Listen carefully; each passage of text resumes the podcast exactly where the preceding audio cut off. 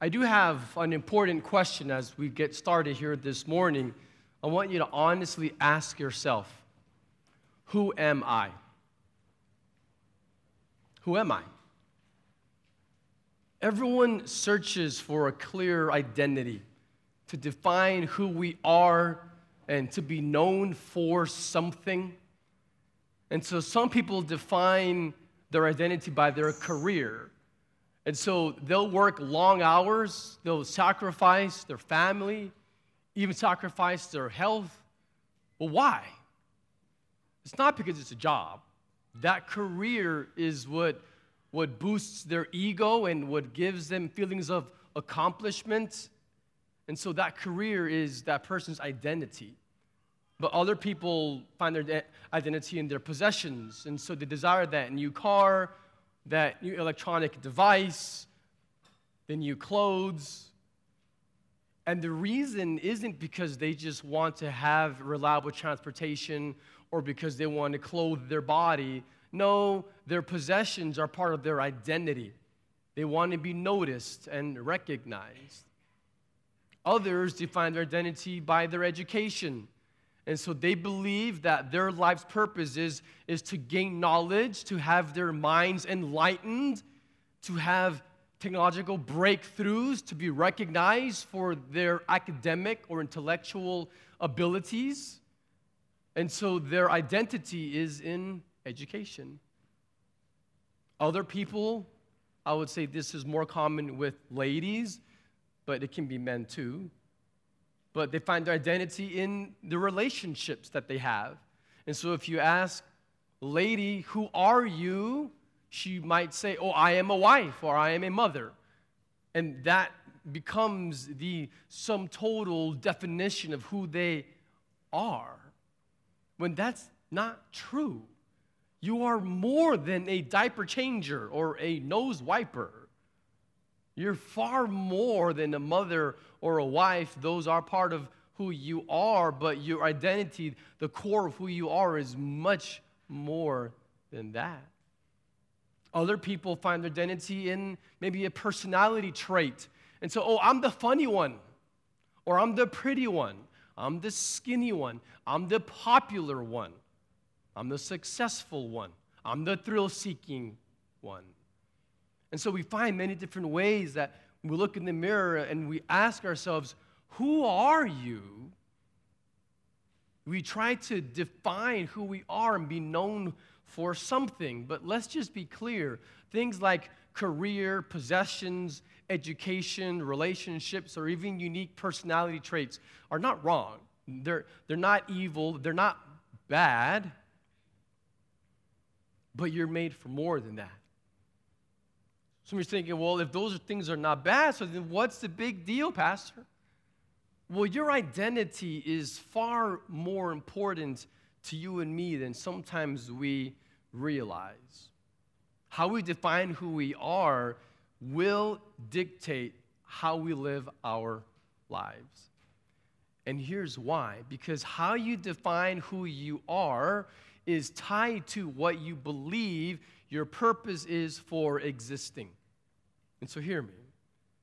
Particularly if you are searching and don't know what you believe, if you were invited here today and you don't know about this whole Jesus church thing and you're just checking it out, or whether you already are a believer, either way, how you define who you are is directly tied to what you believe your purpose is for existing. And so God defines your purpose. You do not exist for your own agenda, you don't exist for your own pleasure. God made you, and so therefore, He gets to define what our purpose is. We exist to worship God. Your purpose is to glorify God by enjoying Him forever. This is why you have been made by God. He designed you so that you will know Him, so that you can then see His indescribable, infinite perfections and be in awe of Him and bow down in worship before Him, but to bow down joyfully, willingly. He's made us to find our all of our value and our worth and our purpose in Him and live our lives out as a reflection of His glory.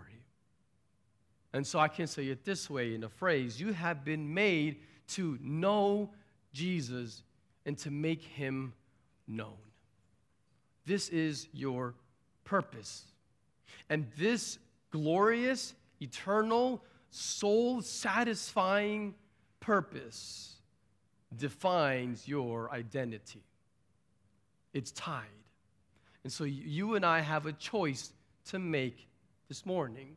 We can either continue trying to find an identity that will be satisfying and look for our identity and define who we are in light of the things of this world that will leave us coming up empty on the inside. Or we can find our identity in Christ. And so today we're, we're meditating on the true identity of those who belong to Jesus. So, the true identity of those who belong to Jesus. And we'll be looking at that in Philippians chapter 1, looking at just the first two verses in this book. The Apostle Paul, the, the man that was inspired by the Holy Spirit to write these words, so this is the very words of God through the author Paul. He was in a prison, he was suffering, he was chained, and he wrote this letter as led by God to a church in the city of Philippi, which is in Greece. Let's read the opening of this book. And Philippians 1 1 and 2 says, Paul and Timothy, servants of Christ Jesus, to all the saints in Christ Jesus who are at Philippi, with the overseers and deacons, grace to you and peace from God our Father and the Lord Jesus Christ. This is no simple greeting. This is not just, hello. I mean, it is a greeting, but it's far more than that. This opening to this letter reveals the true identity of those who belong to Jesus. And so, as we look at these two verses here this morning, we're going to be answering the question Who am I? And so, who am I? Well, number one, you are in Christ. Assuming that you belong to Jesus, your identity, number one, is you are in Christ. So, verse 1 says that believers are in Christ Jesus. Now, in order to understand what this means to be in Christ Jesus, we need to go back to the very beginning of creation in Genesis chapter 1 and 2 when God made Adam, the first human. So, here in creation, what you see is God made Adam to be the father of humanity. He's the first one. And so, Adam was given leadership over the whole world. I want to read to you out of Genesis chapter 1. It's not on the screens, but Genesis chapter 1, verses 26 through 28 describe the role that God gave Adam. Again, Genesis 1 26.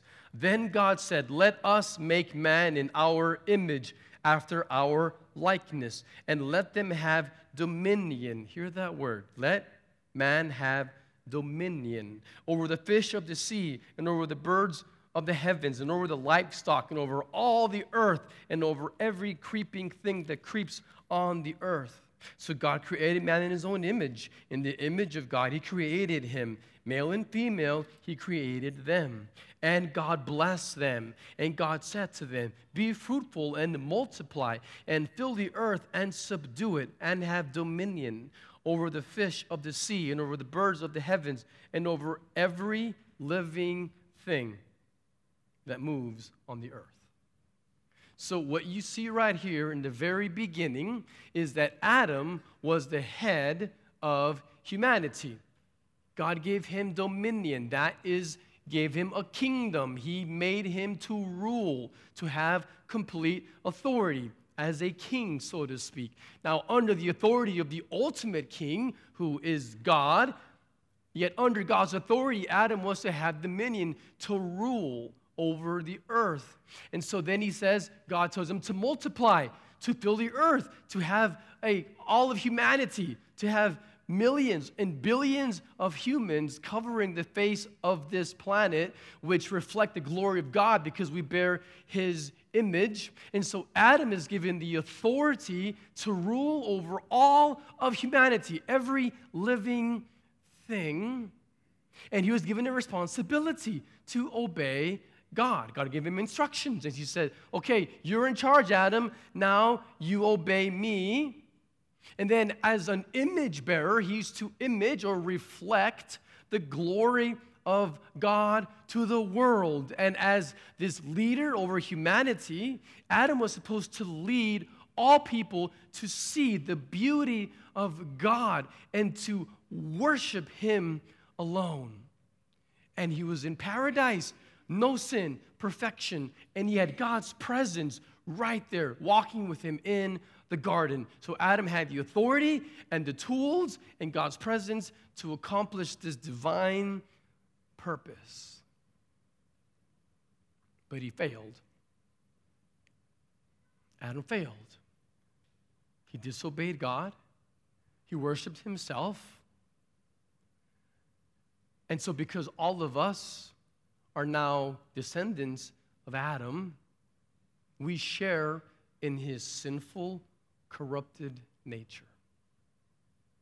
We are descendants of Adam. He is the father of all of humanity, the natural father. So every man, woman, and child, by our nature, we are in Adam.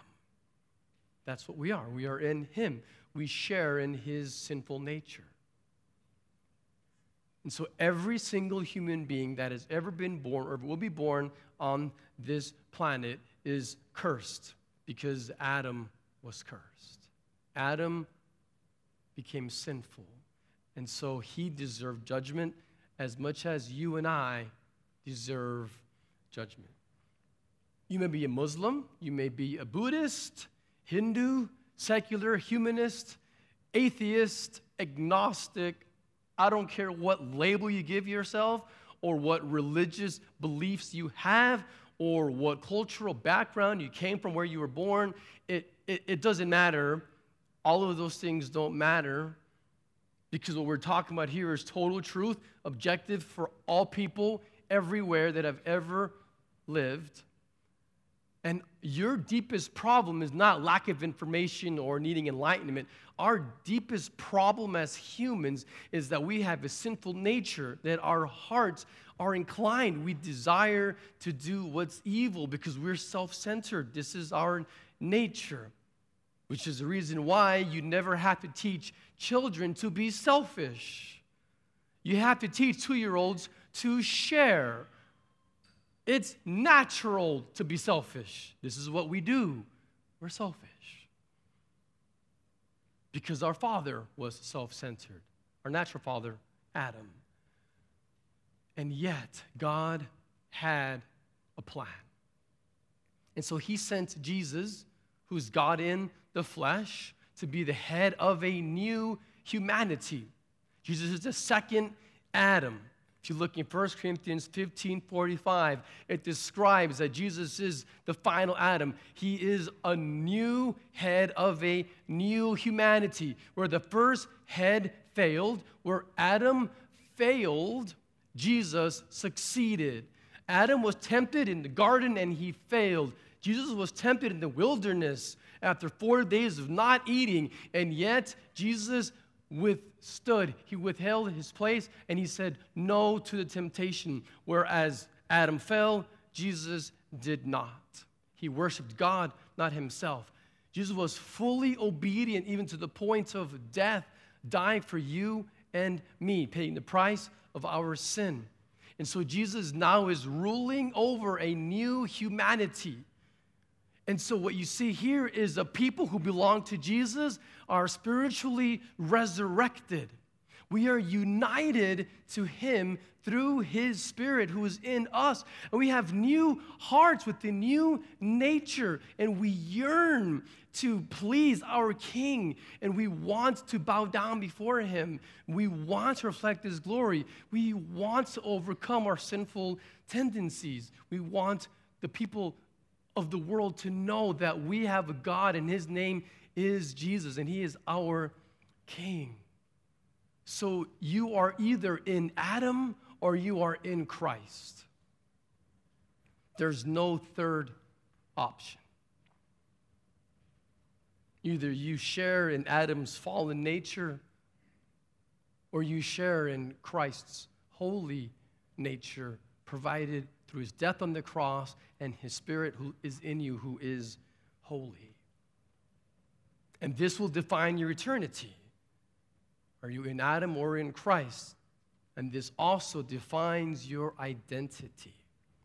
See, when someone recognizes that they are a sinner who actually deserves hell, and yet they repent of that sin and completely trust in Jesus, God saves that person and they become a new creation. We read earlier out of 2 Corinthians chapter 5 that now all things are new and you're made a new creation in Christ. And so he is the only way that we're able to be made new because when we trust in him, we are then in him and the spirit indwells us and we have a new identity. So following jesus provides for us a new way of defining who we are with desires to please him.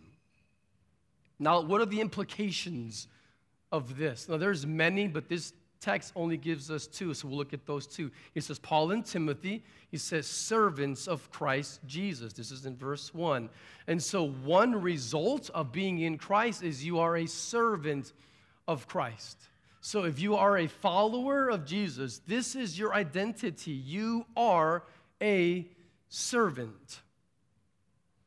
I'm amazed every week how I see people that get here at 7, not at 10, they get here at 7 to set up the sound and then to, to, to, rehearse so that the sound is right, so that they can lead us to praise Jesus without distractions of mistakes.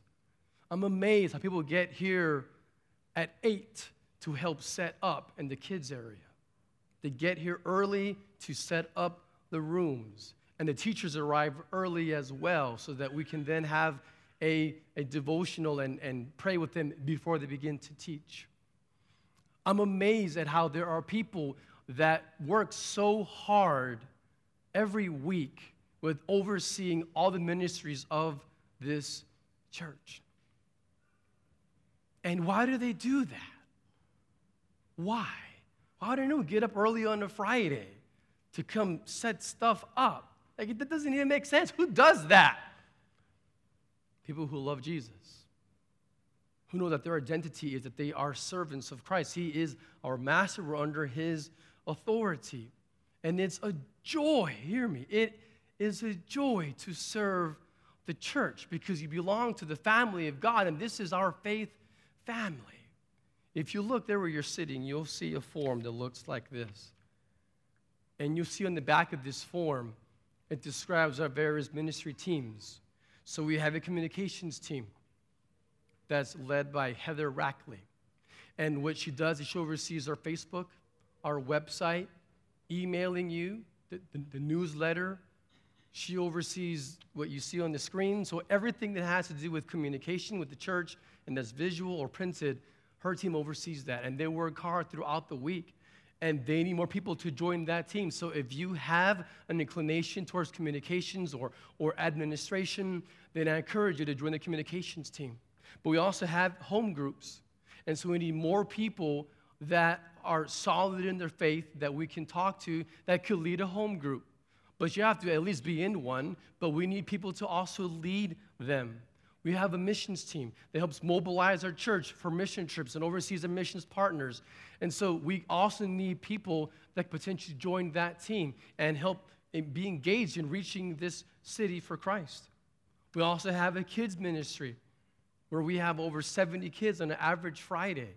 And so we have to teach them and shape young souls to know who Jesus is. And so we need more people, and particularly men. We need men that will join the children's ministry that will help teach and be an example of manhood to our children. And so that's an area of need where we can serve. We also have off island youth. It's a remarkable ministry that we're just launching here again next week. We talked about early announcements. And so, what we do with the youth ministry is we are teaching teenagers to know how to follow Jesus together. And so, we need more people, especially the parents of youth, to be engaged with that. We also have a prayer team that meets every Monday night to pray for the needs of our church. And so, if you have a prayer request, you can put it on, on the form and, and we will pray for you. But we need more prayer warriors that will come and pray for our church. We also have a setup team. They come early and we are in dire need because people that moved away here recently. So that's a major area of need. We have a welcome team that's also being relaunched here, very new with, with new leadership. And so I encourage you to join so that we can greet people and welcome them. We also have a worship team, so if you can sing or play. Now, for this one, you have to know how to sing or play. I'm not on the worship team. It'd be cool, but I don't have that gifting. But here's what I can tell you you serve not out of duty, you serve as an expression of love for Jesus. That's why you serve, because it's part of who you are. A servant of Christ is part of your identity. And I can, I can tell you this you won't get paid. You'll work really hard, You'll have amazing people that you're going to enjoy, but you won't get one dirham. But what you'll get is far better. You'll get two things. One, you'll get fulfillment. You'll, you'll experience the pleasure of God as you're serving Him and living out your identity. And so you'll have fulfillment and you'll have fruitfulness. You'll have the joy of being fruitful and bearing good fruit for Jesus. So if you're not engaged in serving, you really are missing out in part of your identity as a follower of Jesus. So he says, Paul and Timothy, servants of Christ Jesus, he says, to all the saints in Christ Jesus. And so, part of being in Christ, one here is you're a servant of Christ, but second, you're also a saint in Christ. And so we're declared holy, a saint before God. This is not how good you can be. This is not about how holy you can try to be. No, no, no. This is about the holiness of Jesus that is imputed to you, that is transferred to you. So you have His holiness. You were declared holy before God. So if you are a believer in Jesus, you are a saint. This is what you are. This is your identity. You are a servant. You are a saint. But through the empowering of His Spirit, who is holy, as we submit to Him, what happens is we grow in our actual holiness to be more like Him. And so, growing in holiness is who you are, it's part of your identity in Christ. So, are you in Christ? If you're not, then you have no hope for joy. You have no hope for peace in this life and your eternal destiny will take you very far from the love of God. But you can be in Christ today if you will trust Him and repent of your sins.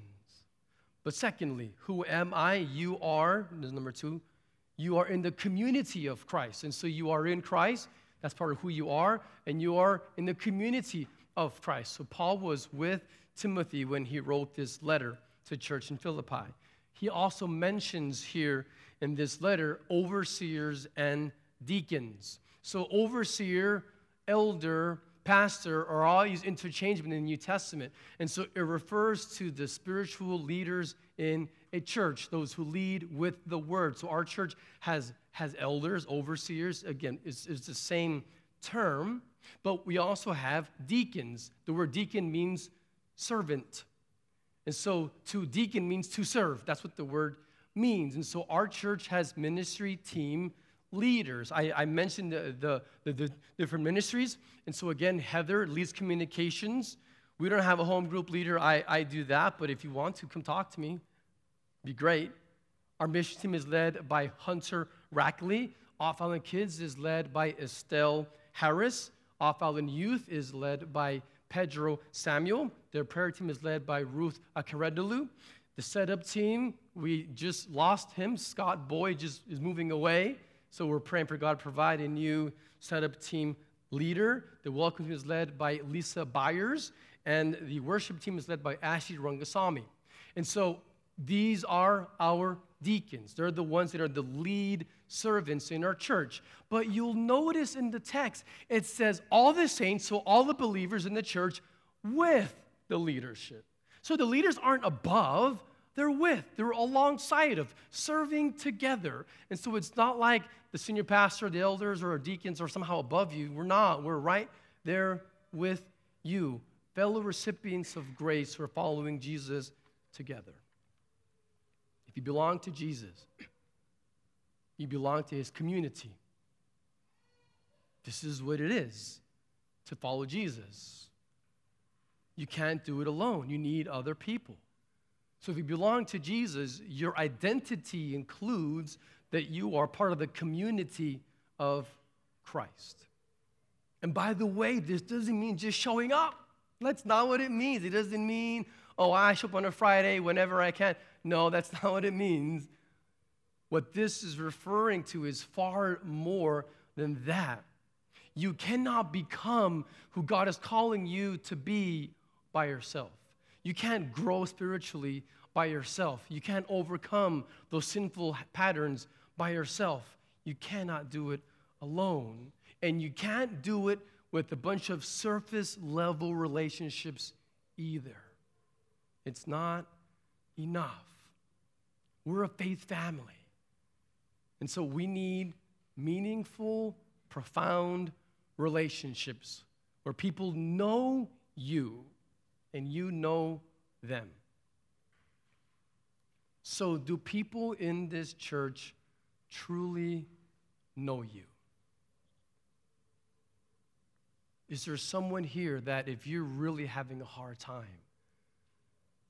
man, you're struggling, and people know you so well that they're going to know you're struggling. Before you tell them, they know you. How would they know that? Because you do life together, because you're involved in a home group with them. In the same form, you'll see you can send them to join a home group. Home group is 10 to 12 people that are experiencing life transformation by focusing on Jesus together. And so, if you don't have a home group, then you're missing out on the most basic way to have community where you're going to be known. And so, what is, what is the result of being in the community of Christ? Well, it's being a committed disciple maker. Because this is what we're called to do to, to glorify God by making and developing disciples. And so we do this together, which is why our church emphasizes church membership because we believe that you cannot do this without the encouragement and the accountability of a local church. And so we, in our church, we emphasize highly relational, highly accountable ministry because it's the only way that the Spirit then transforms us as we focus on His Word together. So in three weeks, I invite you to my home for membership class. I would love for you to come, hear who we are as a church, and commit to joining this church as your faith family. Now, Philippians 1 1 begins with three little words. You can't miss them. It says, Paul and Timothy. And so Paul discipled Timothy. And that little word that joins them, and, man, that word and is powerful. If we put your name in there, if it was your name and blank, whose name would be next to you? Would you have a name next to you? Who have you invested in? Who, who have you been discipling? Who have you been intentionally really being honest with and pouring your heart out to them? This is what it is to be a believer. Again, Christians, we're crazy. We do stuff that no one does. Who, who joins a group of people And then you join an even smaller group where you share your, your burdens with them. And, and you're honest and you hold, you're being held accountable by someone else. I mean, that happens in the world. It's called therapy, but you have to pay 100 bucks an hour to do it. But they, but they don't share with you. You just share it with them. This is way better. And only believers do this. We, we do crazy things like hold each other accountable. Why do we do that? It's who we are, it's our identity. We are in Christ, we're in the community of Christ. And so that's why we have discipleship groups, which is smaller. That's usually three or four people of the same gender that meet once a week and hold each other accountable and have explosive growth and transformation in these. Just like Jesus had 12, and then he had three Peter, James, and John. And so we're patterning our church with home groups around 12, discipleship groups about three, at most four people of the same sex. And so if you're not in one, again, you're missing out. So who am I? I am in Christ. I'm in the community of Christ. Number three, I'm in the world for Christ. Verse 2 says, That grace to you and peace from God our Father and the Lord Jesus Christ. And so this sequence matters. He says, Grace and peace. So grace comes first, and then peace with God. And so grace is God being good to you, God being kind, even though you don't deserve it. And so God's saving grace is what sent Jesus. And so when we taste his goodness that we don't deserve, it transforms us and it results in peace. Shalom. Being at one with God, being at peace with Him, having His presence, being at peace with each other. So, as a follower of Jesus, if you have tasted the mercy of God, the result ought to be a sense of peace. And our identity as those who have been the recipients of grace is that we are now ambassadors. As we were earlier in 2 Corinthians 5, we are ambassadors for Jesus. We represent him and we speak for him. So we are messengers for him. And so we who have received grace now ought to be extending grace to others and telling people the good news that forgiveness is available. This is who you are. You are a missionary. If you're a believer, you are a missionary. You are a messenger. This is who you are. You are in the world for Christ. So, what is the result of being in the world for Christ? You influence the lost for Jesus. Grace and peace from God our Father and the Lord Jesus Christ. Grace and peace come from God the Father and from God the Son. They are one. And so Jesus does what the Father does because they're both God. We read even in Genesis 1, it says, Let us create men in our image. You already have in Genesis 1 referencing the Trinity of God, the Father, Son, and the Spirit are one. And so we want to influence others for Jesus who don't know him. Why? It's an act of worship before our God. so, this is our identity. This is who we are. We're in Christ. We're in the community of Christ. We're in the world for Christ. And recognizing your identity and your purpose will lead to tremendous fulfillment and fruitfulness.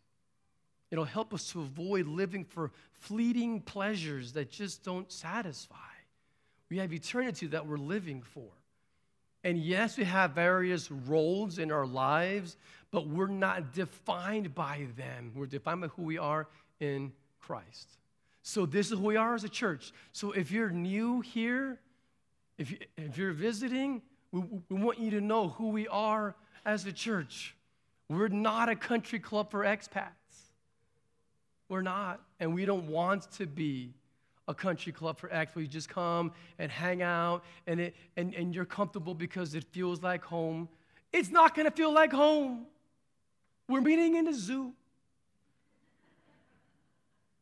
It doesn't matter what songs we sing or what kind of preaching you get.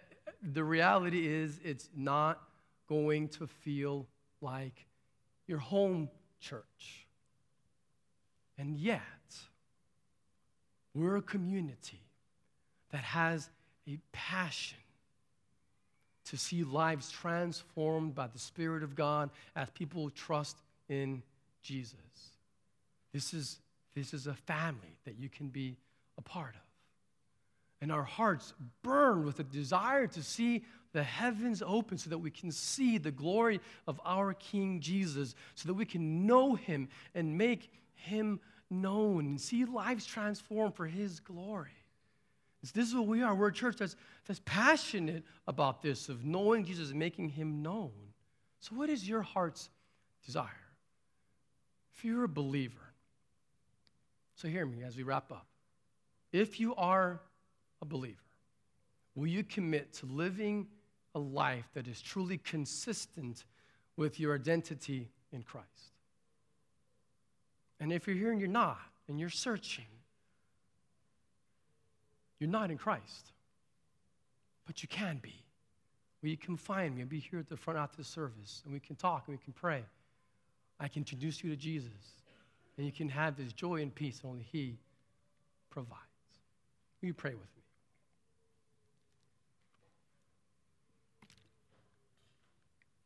Father, we praise you. We praise you for we know that we are unworthy, but you are worthy. You are holy. We are desperate for you. We want to find our lives in you, define who we are in you. Thank you for sending your Son to save us from our sin and giving us this new identity of being in you, being forgiven and redeemed. And now we have the joy of telling others the same good news so that they too can experience the joy of worshiping you. So I pray that you would help us as a church to be so focused on you and in your gospel that we would be a truly healthy church, a multiplying church, a church that displays your glory. And we pray it in your name, Jesus. Amen.